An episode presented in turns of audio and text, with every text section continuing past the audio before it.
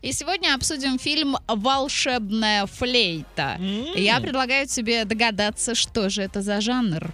Это индийские комедии. Это приключения для детей, категория 12+. Я думал, Интересно, индийская а о комедия. чем могла быть индийская комедия О любви. «Волшебная флейта»? О любви, танцах, предательстве. А флейта тут при чем? А они играли бы на флейте, это была бы какая-то важно, важный предмет такой в жизни главного персонажа. Итак, давайте почитаем отзывы. Сюжет необычный, интересный, о двух разных мирах, реальном и волшебном. Он относит нас ко времени Моцарта и показывает величие композитора. А Весь фильм сплошь пронизан волшебством, магией, при этом он рассказывает о земных человеческих отношениях и в том, и в этом мире, в том числе и любовь. Ну как же без нее? А мне понравилось, что в фильме очень много классической музыки, а, крутых известных оперных партий. Хорошая игра актеров добавляет зрелищности и естественности а, соответствующему сюжету времени. Это для детей, да, фильм? Ну, 12 плюс. С кучей партий из оперы. Да. Думаю, дети Да. прям такие. Вау! Ну, потому что нужно к прекрасному детей приучать. Конечно, нужно.